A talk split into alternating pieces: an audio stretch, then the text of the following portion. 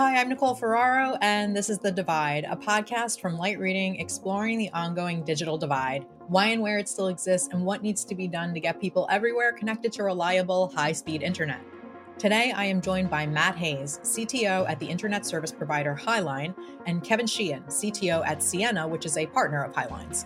We discuss where Highline is helping to close the digital divide for unserved and underserved regions, what role Ciena is playing in spurring those deployments, how the companies are preparing for the $42.5 billion BEAD program, how AI can help solve some of the labor shortages in the fiber workforce, and more. All right, Matt and Kevin, welcome to the podcast. So nice to see you both. It's great to be here, Nicole. Yeah, greetings, Nicole. Thanks for having us. It's a, it's a pleasure and an honor. My pleasure to have you both. Um, I have been keeping up with a lot of Highlines deployments um, in our weekly column, The Build Out. So I'm super excited to get to chat with you about some of that. Um, Ciena, I know you had a recent announcement um, related to the Buy America and BEAD program. I'd love to get some of your insight on, but we're going to talk about your partnership. Um, so let's just start things off actually with you, Matt. I would love for any readers who, uh, and listeners who are unfamiliar with Highline. Um, can you give us some background on Highline, where you guys are delivering service, um, how you differentiate yourselves, and a bit about your partnership with ITC Capital? Yeah, you bet, Nicole. Um, Highline is a regional service provider, and we operate out of six states out of Michigan, Nebraska, Texas, Kansas, Colorado, and Georgia. And um, our mission is to provide exceptional internet service, empowering our customers to work, play, and thrive in a connected world. so we're we're really striving to serve those that are unserved or underserved uh, in you know some of those remote locations. We've been operating as Highline for two years, but our um, our heritage is really you know with with ITC, ITC Capital. Uh, they founded this company through really um, two you know key things. One was an acquisition. Um, and then the other one was a pretty significant RDOF award up in the state of Michigan. And uh, we've been trying to build momentum, you know, um, along that, uh, along those two uh, paths uh, since then. And it's been it's been exciting. It's been you know exciting to develop this this company and grow it into into what we are today and, and what we uh, strive to be going forward. Yeah, um, excellent. Sorry, go ahead. No, yeah, I'm sorry. I'm just going to add, you know, what yeah. I, what I would say, you know, as a as a small service provider, we try to differentiate in the things that you know are common among you know the smaller providers, but we think we do it really well. And uh, you know, it starts with network reliability. We we strive. We have a relentless pursuit to try to hit three nines five service availability. Um, and then in terms of how we how we communicate with customers, we we try to communicate with our customers in ways that make sense to them. We're not just trying to sell you know a speed and a price and a certain number of gigawatts. Um, we're we're trying to you know communicate to them in ways that make sense. Um, we've been really successful in doing that and packaging uh, a gaming bundle, a streaming bundle, or a work warrior bundle, and that has really landed well. You know, it's it's it's they understand that, and it's been you know easy for us to communicate how how we can give them what they need. You know, just make it simple. Yeah. Um, with with regard to those communications um, in some of these regions that you're in i'm sure there are some of them are rural territories and you guys are kind of i would assume unknown to a lot of these communities. What does that communication look like? Is it door to door? Is it setting up fairs? Like how do you uh, do outreach in these communities that are underserved and unserved? Yeah absolutely and that's that's exactly what we do. We do go door to door. In some cases it's hangers it's bringing a box of donuts to the local corner at the gas station. Um, it's just a you know it has to start with you know kind of on the ground. And um, you know of course we'll you know work on the social media campaigns and those kind of things as well just to you know continue to get our name out there. But we do we do things um, community local outreach wise um, for uh, first responder of the month and for teacher of the month. And we you know um, advertise you know we, we try to get involved in high school football games and those kind of things right to get our name out there but the the community involvement on the um, teacher of the month has been it's been really kind of an exciting thing for us because we get to honor you know people in our community with a $200 gift card that can really make a difference for for some people and one of our um, one of our teachers of the month, you know, was just elated about it because it really helped her get to and from school every day, which was a long commute and you know helped her pay for gas. But we also give them a two minute spot on the radio to you know get their name out there and honor them, you know, as, as they should be because they yeah. they are really ones making differences in the community and um, we're happy to kind of support them and lift them up. Awesome. I love that. Um, thanks for sharing that. Um, so I'm going to stick with you for another second, Matt, and then I'll give you a break and bring in Kevin. But um, I would love to talk about what some of the biggest deployment and uptake challenges you guys are facing in some of these unserved, underserved areas. Um, and then let's talk about uh, your partnership with Ciena. Kevin, you can come on in and chat about that as well. I'm sure that uh, that partnership is helping alleviate some of those challenges. So uh, back to you, Matt. Yeah, on on the the challenges of deploying in in these rural and remote areas, uh, I'll I'll leave you with three things. One is is labor. Um, mm-hmm. labor is hard to find, you know, specifically in outside plant construction. Finding folks that have splice skills or that you know have um, you know aerial and underground construction experience. That's just hard. You know, we're dealing with contractors and subcontractors and to try to fulfill the pipeline that's not just here now, but that's going to come, you know, at the second half of 24 and beyond when when all the BEAD momentum it's it's to it's scary to think about, you know, because that's challenging now. So that's number 1. Um, number 2 is that it's it's remarkable how many people can veto a project and and you know you have it's not just about whether or not we have the resources or we have the outside plant labor construction we put an unbelievable amount of pressure on folks that we require in partnership, whether it's electric co ops on aerial permitting or railroad permitting or um, archaeological studies done on land that we're digging in. I mean, these are not typical, the, the, the, ramp up that we're you know about to face. Um, you know, these other companies and labor resources are not really prepared for that you know they're you know they're not receiving any subsidy for some of this necessarily right? So in some cases they're looking how, how are they going to expand their resources right? Because it's just you know a, a, a, domino effect on on the pressure that this is putting on on those resources. Um, and then the third thing is just in terms of operating the network and the remoteness that we're in. In some cases you know a truck roll might be two hours away. So um, creating you know network network reliability and monitoring that helps us um, you know one keep the network up you know as often as possible but two be as reactive as possible you know and, and know with acuteness exactly what the issue is because if if you don't have the right um, parts and pieces to repair the network on your truck roll well guess what? It's another truck roll back to the to the shop you, you know? Yeah. so that's uh, i think a really critical aspect about operating these vast you know remote networks yeah, absolutely. Those are significant challenges. I was just chatting uh, with others about the workforce challenges and how much uh, worse they're going to get in as we get closer to BEAD.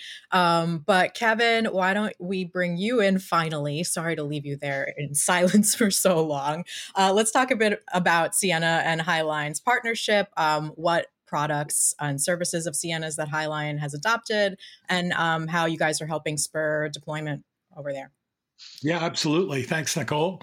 Uh, and thanks, Matt. So, um, we've been working together since early 2021, and um, it really is a partnership. And, it, you know, I know partnership can be an overused word, but, you know, one of the reasons uh, service providers like Highline exist is to go out and go after those underserved or unserved markets. And, you know, of course, there's a reason why they're underserved and unserved. You know, it's pretty challenging uh, in many different ways. So, you know, um, we're able to help out. And I think uh, Matt discovered us around some of our purpose built platforms for the middle mile that, you know, allow uh, service providers like Highline to get out there and have a very efficiently sized, a very efficiently powered, often temper- completely temperature hardened platform to go out in those hard to reach locations. Um, so, so you know that's that's what we started with. I love the fact, uh, Matt. By the way, excuse me, you talking about these bundles. Of how you reach your customers. You know, the Work Warrior bundle, I thought, you know, super cool, very easy for the customers to understand the positioning and, uh, and very appropriate. I think a lot of others could take, uh, take a lesson from that. Yeah. Um, sticking with you, Kevin, for a minute, uh, the light reading audience is definitely getting more interested in AI along with the rest of the world. So um, I know you guys have uh, some AI and network automation tools. Tell me a bit about uh, those and how they're helping to fast forward deployments um, and how you see that evolving. Yeah, so it, we'll start with evolving. Um, it definitely evolving quickly, but I do think we are still very much at the thin edge of the wedge. You know, we we uh, we we really have no idea. All of us in the industry have no idea where this is going to go. You know, a couple of years from now, I think. Um, you know, we have uh, prior to be to having uh, generative AI be so sexy. Uh, and in our day to day vernacular, we do have a lot of, or a fair amount number of capabilities into our management platform where, you know, if, if Matt and Highline, you know, run into a uh, fiber break, out in some of these remote areas they serve. You know, if they choose to turn it on, our management platform will automatically discover that fiber break, break and then shoot some diagnostics out on the fiber to tell the techs exactly where the break is, for example. So, you know, certainly that's a bit of basic AI that we've had in the system now for a few years. And that's just one example. I think, you know, the real thing is going to be around uh, productivity enhancements. And, you know, hopefully that'll help a little bit with this labor challenge that Matt talked about. Because again, you know, the risk of stating the obvious, you serve all of these remote locations you're not really, and correct me, Matt, you're not really often able to leverage the whole workforce of that remote location because it's a workforce that comes in and builds out a network and then leaves the area. So they're highly specialized, but they don't live there forever. So That's even right. more challenging than the normal workforce challenges that we see out in society. That's right. The build is uh, is much different than the operate, right? Exactly. Exactly. So, so I think you know maybe that'll help out. You know, AI will help out with uh, needing less workers and less expertise out there in the field, um, and then you know certainly just getting back to the the realities of today. You know, inside of Ciena, we're using a lot of uh, uh, uh, AI tools to help with our productivity and help with our intelligence level as well when we're we're responding to RFPs and things like that to be able to synthesize the best type of response. Um, but you know, it's challenging. You know, we see the same challenges uh, everyone else is seeing today. It, you have to really work hard to double check everything, and you have to really work hard to verify data and and also protect protect your data as well as a corporation. Yeah. Let me let me jump in too, if you don't mind, Nicole. I, I think you know, automation, AI. Um, and big data. These things are all really tied together. And when it comes to how we're trying to adopt some of those things, I'll just touch on uh, service level verification for us is a really um, keen focus area, um, like I was talking about before, to be able to operate these uh, the vast networks and try to do so with limited resources and you know far expanse between locations. We put a real emphasis on service level verification, and what my team and I have been talking about is I want to know what's happening inside the customer's home at every cabinet location we've got. So, for instance, up in Michigan, we're gonna we're gonna have probably over a hundred different cabinets that serve roughly a thousand homes passed each.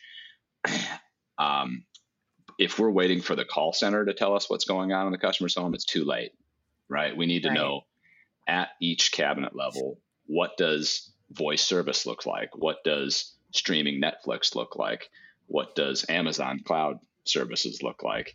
Um, you know, because it's not just about reacting quickly; it's about reacting quickly with you know acuteness and knowing, oh, this is maybe this is a DNS problem or a DHCP problem or something that we can jump on right away and fix, and we know exactly the correlation. Does it affect three cabinets or six cabinets? Right? It's, so we, we've been able to dashboard those kind of service level verifications, which help us in um, either break fix kind of scenarios or even in maintenance work that we're doing ourselves, you know, in the core of the network. So we know immediately um, whether or not our, our what our customer service looks like at every location.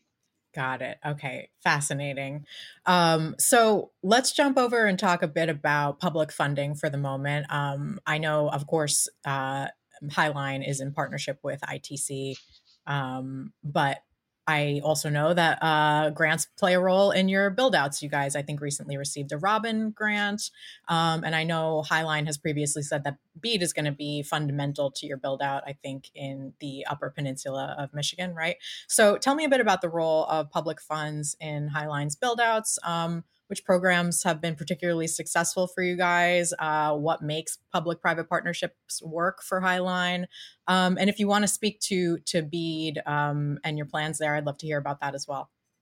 Yeah, you bet. Um, I mean, certainly, you know, the endeavor to build out in rural, um, it just doesn't, frankly, it doesn't make sense on you know purely on investor dollars, um, given the you know expense and density and um, return. So um, just like every other you know expansive utility out there. You know, previous to us, um, internet is now the new um, uh, utility that that requires that public funding in order to really make sense and and make the reach to everybody.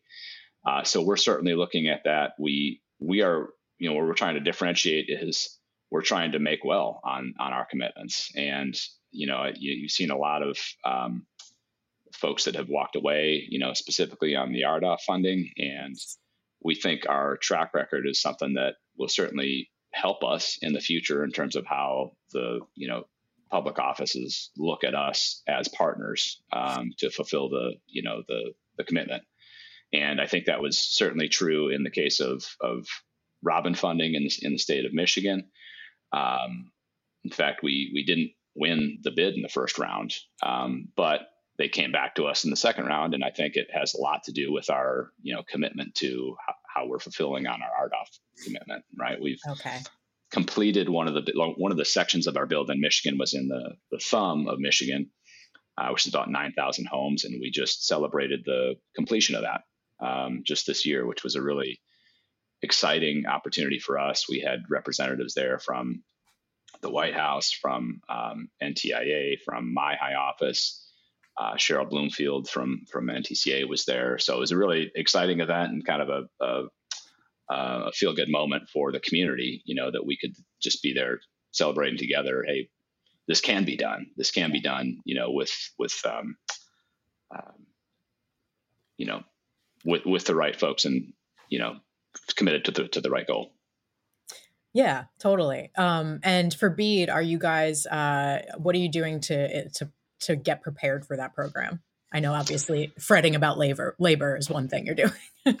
sure. Yeah. I, I mean, I think we're we're certainly paying attention to all the different um, state, you know, plans that are that are being authored right now as we speak. Yeah. Those are due at the end of the year. So we're, you know, in the states that we operate in today, we're, sp- we're spending special extra attention to to how the state allocations are planning to, you know, uh, the challenge processes and and all those things. And then at a higher level at the you know at the NTIA requirement you know we're submitting all of our cybersecurity and supply chain risk management plans. And um, we're really well prepared for those. I feel great about those. They weren't actually you know anything that was uh, new for us. We were okay. we were already marching along the the path on that. So I feel great about that.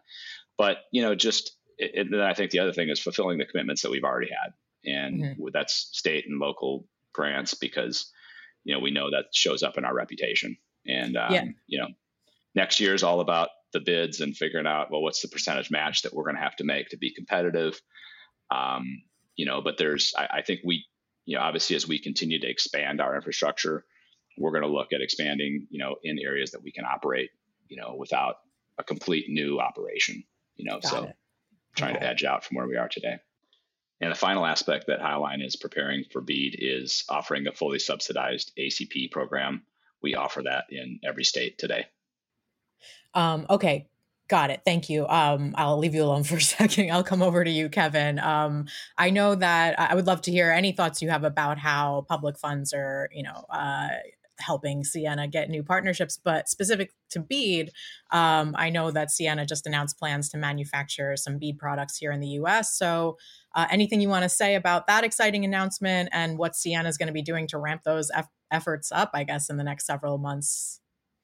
Yeah, yeah, one hundred percent. So, of course, you know the the funding here in the United States is great. The government funding to help, uh, you know, you know, further serve the underserved and unserved, um, and it comes with a little bit of strings attached, which I think is reasonable. You know, if uh, if the U.S. government's going to give a bunch of money out for this, even though it's a great cause, they'd like to also create some jobs, and uh, so that brings along the Build America, Buy America uh, or BABA, as we like to call it. So Ciena was very happy to announce a few weeks ago that we uh, have expanded our partnership with Flex, you know, one of our key manufacturing partners, to manufacture some of these products here in the United States. So uh, that's well underway. Um, you know, honestly, we were a little slow to be able to announce it, but we were committed to it for a long time. So, you know, folks like Matt and Highline knew about our commitment, but we were able to get the announcement out.